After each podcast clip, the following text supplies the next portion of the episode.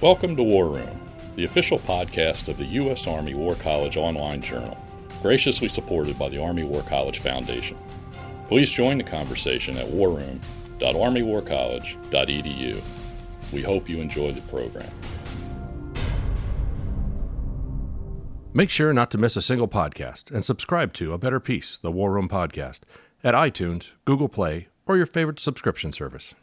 The views expressed in this presentation are those of the speakers and do not necessarily reflect those of the U.S. Army War College, U.S. Army, or Department of Defense. Welcome to A Better Peace, the War Room podcast. I'm Ron Granieri, professor of history at the Department of National Security and Strategy at the U.S. Army War College and podcast editor of The War Room. It's a pleasure to have you with us. According to Basil Liddell Hart, the ultimate goal of any conflict should be a better peace. That truism has become the name of this podcast, but it raises as many questions as it answers. For what should be included in defining a better peace? The defeat of the enemy's forces is certainly a part of that, but is that enough? What role should establishing peace and justice play in our strategic planning? And why should we care about such things? Such questions have motivated the creation of the J. Sherwood McGinnis Jr. War, Peace, and Justice Project here in Carlisle.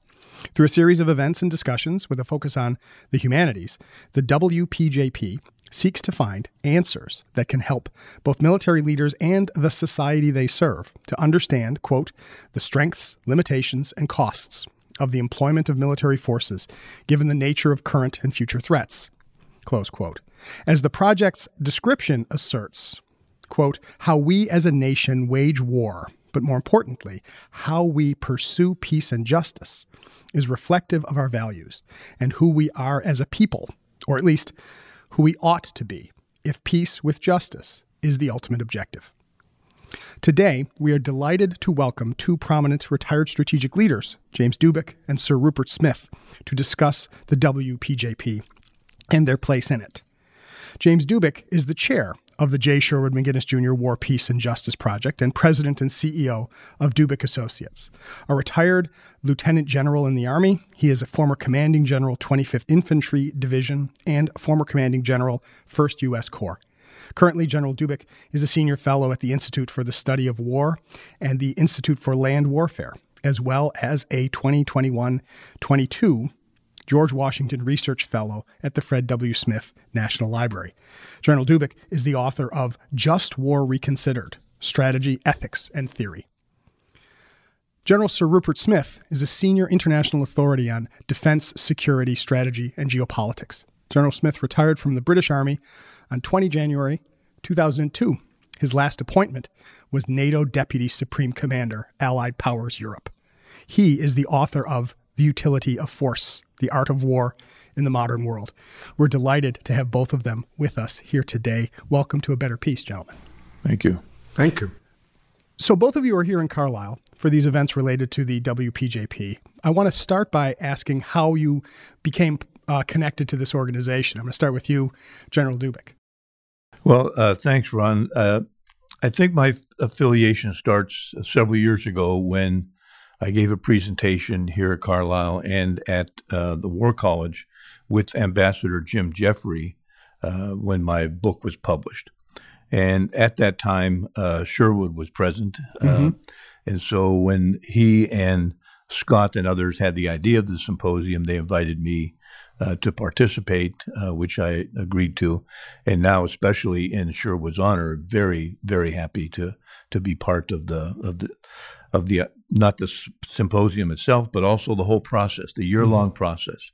Of course, you know we were supposed to do this two years ago, but Indeed. COVID intervened. It was supposed to be tightly bound into about four or six weeks, but we spread it out, and I think uh, ended up with a better product, mm-hmm. and I mm-hmm. think one that Sherwood would be uh, would be proud of. And for our audience, uh, General Dubik, who was Sherwood McGinnis?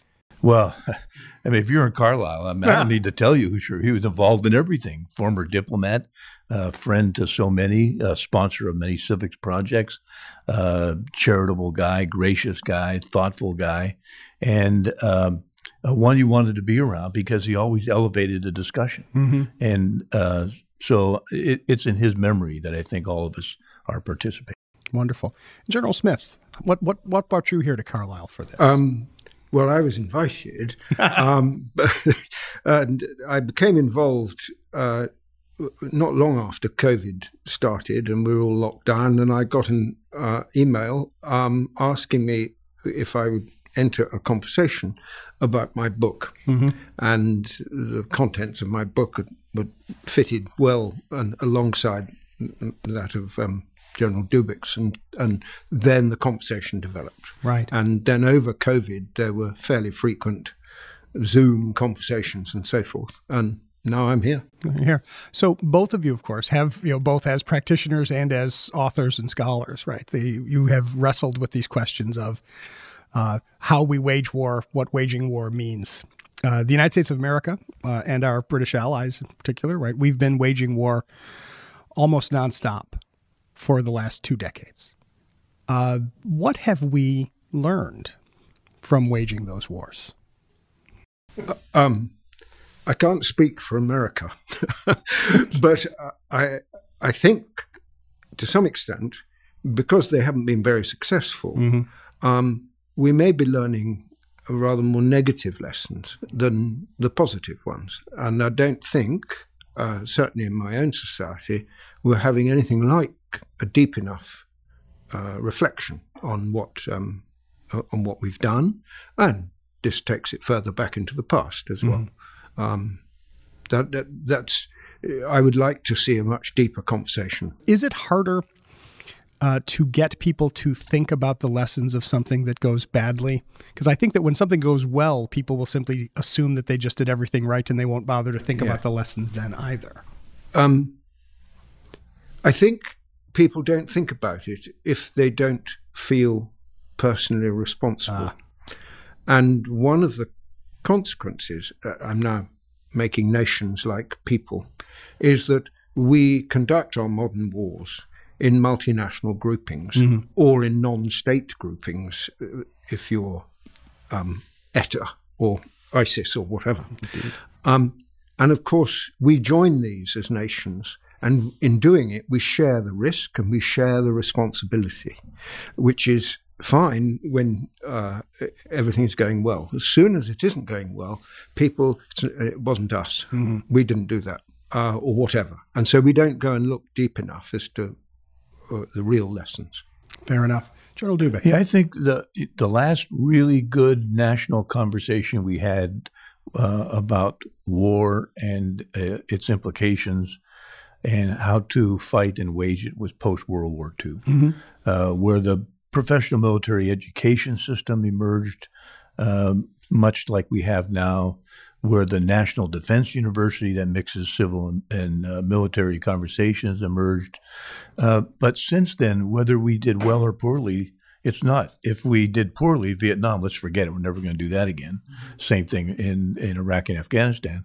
And if we uh, do well, uh, the first Gulf War, well, we don't have to talk about it because we're going to do well. So I, I think the discussion we should have uh, uh, should be occurring in at least uh, two ways. First, the professional sphere, civil and military professionals who are associated with national security, uh, should be really talking about uh, a, a, national myopia where we e- equate war with fighting and war with combat. And therefore, uh, when the fighting is over, we think the war's over, which is part of our, our national problem.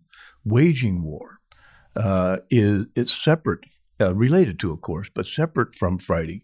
That requires a special set of uh, strategic skills, a special set of civil military dialogues, a special capacity to integrate uh, military and non military elements of power toward a an ultimate objective. Mm-hmm. Uh, fighting itself, it, it's it's important, and its its study is very useful and necessary for military people for sure. But fighting is a means toward something. You men- mentioned a, a, Liddell Hart and a better peace. Of course, if you look at the footnote, he he got that from Saint Augustine. So it's a long it's a long history of a, a better peace, and that's that's where I think we are missing. Mm-hmm. Uh, our understanding of war in its larger sense, mm-hmm. the conduct of war includes fighting, but includes waging as well. And that's the conversation we should be having. Indeed. And you raised the point about um, uh, civil military relations and the, the way that civilians think about military, the military, and the way the military think about civilians.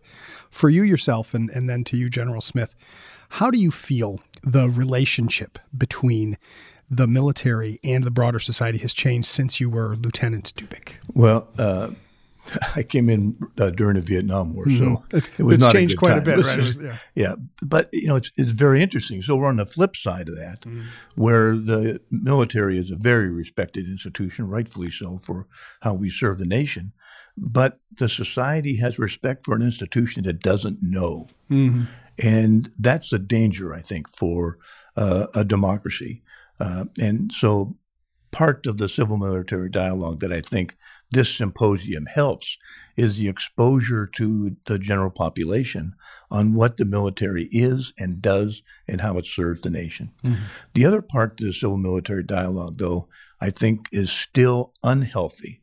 And that's the uh, senior political and uh, military uh, dialogue itself between uh, and among leaders, because there's this false belief that all recognize as false, but is so convenient, everyone agrees to continue to believe it. Uh, and that is look, political guys, you tell us what you want, then leave us alone. We military guys will execute. Uh, we're not interested in policy. You shouldn't be interested in how. There's nothing, there is no basis in reality for that false belief. Yet it is one that hinders the true kind of give and take and sometimes combustible uh, argument between political and military leaders that's required to wage war well. I, I see what you mean. The the because the the charge is then thrown at a general is too political, or a poli- or politicians are meddling in military decisions when there should be a dialogue. In reality, the two are inter- interfaced anyway. Read any the history of any war, and you see that the, there's no such thing as a, a firm wall between political and military at the senior levels. Right, General Smith. Your well, I'd take up that latter point. In in my argument in the in the book Utility of Force, where I'm arguing that we have a different paradigm of war to that that all our institutions um, grew up and developed to conduct. Uh, and the laws and processes that we have in our capitals are predicated on that previous model. And so it's people just this understanding of this interface between what I call the conflict and the confrontation. Now, that boundary in something uh, like, say, a operation where it's very small levels of fighting. We're talking of you know, small small forces and so forth. Then that boundary between the fighting and the confrontation is right down on the on the ground.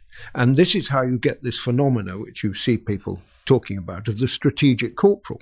Uh, he's not being he, he's still the corporal. He's still commanding ten men doing what the corporals are supposed to do. But because he's on this political military interface, he has a strategic political impact in, in his actions. And this is uh, so out with the structures that we have and the institutions that we have that until we start to change this, how we manage this interface, I don't think we're going to improve. And is this a matter of uh, the education of the of the soldier, um, or of the state, or both? Uh, um, less of the soldier less and of more of his employer. Aha. If you if you imagine the soldier is a bricklayer, then there is a conversation ultimately with the project manager, the architect, and so forth. Uh, nobody's going to complain or tell him how to lay his bricks, but how he does that on that wall for this thing is will be part of a discussion, and it's that level that we're not doing. Fair enough. I like think, that. Ron, there's another uh, another dimension uh, to this, uh, and and that is the unfamiliarity of uh, the, uh, at least the American people with the army that represents it, the army that fights on its behalf. Uh, we're a separate institution. Uh, it became much more separate than a professional army, which I really like and I hope we sustain forever. Uh, but it, this began a separation. Uh, 9/11 uh, expanded the separation. All our posts are closed, uh, and it's difficult to get on on post. And and as civilians drive by, they wonder what's going on there. So I think this puts a a, a, a rock in the rucksack of senior leaders, whether you're commanding units or you're commanding posts or you're commanding schools as part of the uh, professional military education. It is part of our duty, and I, I include myself as a retired uh, general. It is part of our duty as senior military leaders to open our doors, to make ourselves transparent, to invite in uh, sets of civil leaders at every possible opportunity and encourage our subordinates to do the same uh, and to operate within that intent. Uh, because familiarity with the military will not happen without uh, explicit direct action of the senior leaders of the military. Did you find it especially difficult when you were when you were commanding the 25th uh, the 25th infantry? No, no, no? I, I, didn't. Um, I, I, had really good examples when mm-hmm. I was a brigade commander in 10th Mountain Division. Mm-hmm. Uh, Tom Burnett, and I had a great example in the Corps commander in Tom Hill, uh, who uh, again explicitly directed and and charged their subordinates, me, mm-hmm. uh, to join Kiwanis Club, to mm-hmm. join Rotary clubs, to meet the mayors, to meet uh, principals, to meet chiefs of police, to invite them to unit parties, to participate in community affairs. And uh, so I emulated their programs as a division and, and corps commander and established a, a very extensive uh, uh, civil military relationship uh, around the post that I command. Uh, I see some of that uh, going on as I travel around the Army or talk to senior leaders, but I see much less uh, than is necessary. Sure. General Smith, in your experience, especially when you were at SHAPE, uh, what was it like dealing with the um, multinational uh, as well as the uh, as, as, well as dealing with the local community. Uh, how did that work? It, it makes for great complexity, mm. um, and the danger is that you nationalize an issue, mm. and then you can turn to the Americans or the Brits or the Canadians, and and they go and solve it. Um, uh, that's not multinationality, though, and you're putting a lot of burden, risk, and so forth on the on that commander. Um, and uh, you you see us doing this in operations um, where we have these national fiefdoms, and it then gets extremely difficult to um, conduct business in any coherent way. Right. Um, it's it, it, part of the problem is um, this is gets solved in the theatre by the personalities of the commanders, and we change them over too fast. Um, and so it, it's quite difficult to develop this relationship. It, it, it, under pressure, it builds quite quickly. Mm-hmm. If it's going to work at all, if it doesn't, then it'll crash very quickly.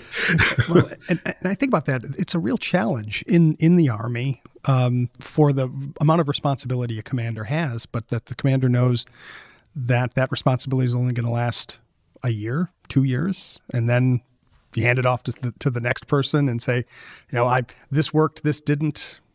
Good luck in two years. Well, uh, uh of course that's true. I mean, all uh, you know, all my commands were two years sure. at, at, the most. Uh, but the Army as a profession has developed and sustained this concept of stewardship, mm-hmm. where stewardship involves a uh, kind of reverence uh, for the past, a, gr- a, gratefulness for what brought you to this position, uh, for what previous commanders had contributed, and uh, also a responsibility to the future. Hmm. So, as a commander, you're not just the commander of a unit, you are steward of uh, the unit and you're a steward of the profession. And I think that helps an awful lot in uh, offsetting some of the short sightedness. Uh, unfortunately, and I, I, agree with General Smith on this, we, in operational uh, terms, you look at Afghanistan, especially Iraq's a little bit different, but Afghanistan, we, we traded commanders way too often. Right. Uh, and that is, that creates its own instability. Mm-hmm. Uh, and uh, there's less of a probability of, of stewardship emerging in that kind of an arrangement. Well, in this relationship, the stewardship is a uh, an excellent point, and this is something that extends after you leave the service. And so, um, when you when you both think about your work as retired general officers, um, what do you see uh, as the role of retired senior strategic leaders um, in dialogue, uh, civil military dialogue, or even in dialogue with existing commanders? Right? Uh, Douglas MacArthur said, you know, old soldiers are supposed to uh, fade away. But uh, you gentlemen have written books. You come into symposia like this. How do you imagine this as uh, indicative of the proper role of a retired military leader? I'm not sure there is a proper. I'm not sure there's a proper role for a retired anybody. Internal, Do you expect the retired doctor to ha- have some, or, or the lawyer or whatever? Um, we've retired. Mm-hmm. Um, I think it's very much to do with the the individual, Mm-hmm. um, and uh, if you've got something to say as a- citizen of your state, you have every right to say it. So, in the end, I wrote a book. Um, I didn't think I had anything to say when I left the army. It came a bit later. So that there, I think you can do that, and you then enter another world. And and you're very kind to call me a scholar, but it's complete nonsense. But you, I'm I'm uh, get involved with academia as as a result. Well, it, it, I mean, it's funny because when you, when you get promoted in, the- in the American Army to general officer, you get this box. Okay. It shows up in your house and it has your, your general officer plate, your general officer flag, a whole bunch of general officer stationery, uh, all the cool, uh, cool belt. You got your belt, uh, but there's no return envelope for your conscience. uh, so, as a coming into general, you retain your conscience and your responsibility and your stewardship for the for the profession. And then leaving, there's no box; you just leave. and so, there's no uh, three ring binder that said, "Here, the here are the following things what you do with." Uh, and it is very much an individual uh, uh, discernment of uh, what role the the general might play. For myself, uh, I just wanted to contribute back to the profession that uh, uh, gave me so much, and giving back uh, in terms of mentoring uh, other officers, like which I continue to do, uh, educating as much as I can uh, through teaching, which I do, or writing or speaking, uh, participate in these kinds of events, and uh, I also uh, try the best I can to be uh, a role model. Uh, still, I would say a nonpartisan role role model in uh, in the profession. There are others that have different interpretations of their retirement, and you know, um, I think that's all well and good. I'm, I'm kind of disappointed to think they didn't let you keep the flag that you can put outside the house so that people know Oh that no, you're I've home. got the flag. It's, it's in my basement. Uh, there's no you get a no return envelope for that either. Yeah, my dad likes to look at it. I, well, that's, that's all right. I can I could totally see that. Um, so in, in in talking about the the McGinnis uh, project, right, and this idea about discussions of social justice, right? One of the big challenges, and I was uh, uh, for military and for military education, is is how we balance the the training of our soldiers so that they can do their job as war fighters, and the education of our soldiers so that they can think about the big questions while they're fighting. Um, and how do you see? Uh, so we uh, this is a big question coming up near the end, but how do you see uh, sort of the work of, say, the the Peace and Justice Project that wants people to think about these big questions of establishing justice? How do you see this not only for reaching a civilian audience, but as a way to help soldiers think about their larger role in establishing peace and justice? Well, I think symposiums like this uh, have a role to stimulate thought in professional military education circles. Um, at least, again, in the United States, our professional military education is somewhat bureaucratic, is somewhat stovepiped, and is somewhat static, uh, or at least slow to change, if not if not static. And stimulating conversations like this from the outside is a great way to contribute to the renewal and the dynamism of, of professional thinking. And I think Sherwood had a had a great idea, of course, with Scott Buren and Tom and Bill uh, at, at his side, had a great idea uh, and had part of that in mind. Uh, stimulate not just a discussion in the Carlisle community and larger uh, among the civilian population, but also stimulate some ideas in the professional uh, military education sphere. Fair. General Smith, what do you think? Yeah, I was thinking of the examples of Northern Ireland, where uh, there was, in the briefing process, in the preparation for the operation, and because it went on so long, this uh, covered uh, uh, whole careers of some of NCOs and officers. Um, you there was a general understanding of what you might call the moral point, the the philosophical point of right and wrong and so forth, and that that we assumed, and that assumption was safe, and that that people would recognise what was right and wrong. Um, that comes out of the society, the education system, and so forth. Um, there wasn't much understanding, and this was, I think, uh, a commentary on our uh, the country's educational system of the uh, civic process of of how this was managed in a in a, a in its way. Um, whether that's got better in the educational system, I don't know. Um, I suspect not. And you would often have to explain, and then you relied on the education of the officers that they knew it and they could explain that this was um, so on, as how it should be. Um, it, it, the politics of the whole of theatre and so forth was briefed all the time, and, and we wanted everyone to understand, not to take sides, but to understand what the the issues were. Um, and there was never any great difficulty. I, I, was- I recall getting people to understand it, uh, but it was a necessary scene setting, if you like, so that the context of everything they was doing wa- was understood. And so, education is this combination of uh, the the particular information you're trying to share, but also encouraging habits of mind. Yes. so that people can approach that new information. uh, right? if I could add Please. one point, the, one of the characteristics of the operation is that the soldier was acting in a legal sense as a citizen in support of the constable.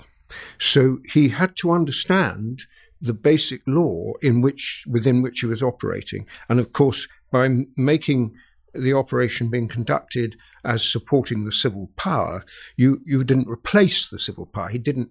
He, he- he, had he was responsible for the shots he fired and, and so on and so forth. That that that concentrated everyone's mind really quite well. I could see that. Well, and and so we're we're just about at the end, but uh, I uh, I want to ask you, uh, General Dubik, as the as the chair of this uh, of the uh, project. Um, what what do you see going forward? Will there be will there be further events? Will there be further? Um, Oh, a- a- absolutely. So the events kind of paused for the holiday season, but uh, picked back up in January with uh, several uh, several forums, each one uh, done twice, so that we can reach people that you know can't make it on one day or another.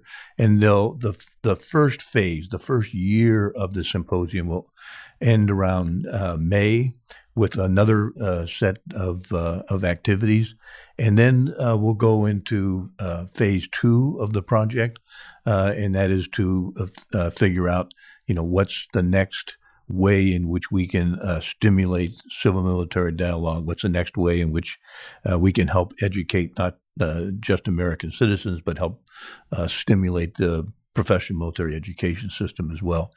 Uh, the, the pandemic was actually a boon in, in retrospect, uh, forcing us to think differently about ways symposium are are held, and as a result, we've been able to engage more people over more subjects over more time, and I think rather than a concentrated discussion, a continual discussion, uh, which we think will have a higher higher effect. But we'll go into the standard AAR uh, mode in uh, May and June, and then you know take actions and the next steps. And if and if people want to know more about the project, they can go to the website warpeacejustice.org. Absolutely. All right. Yep.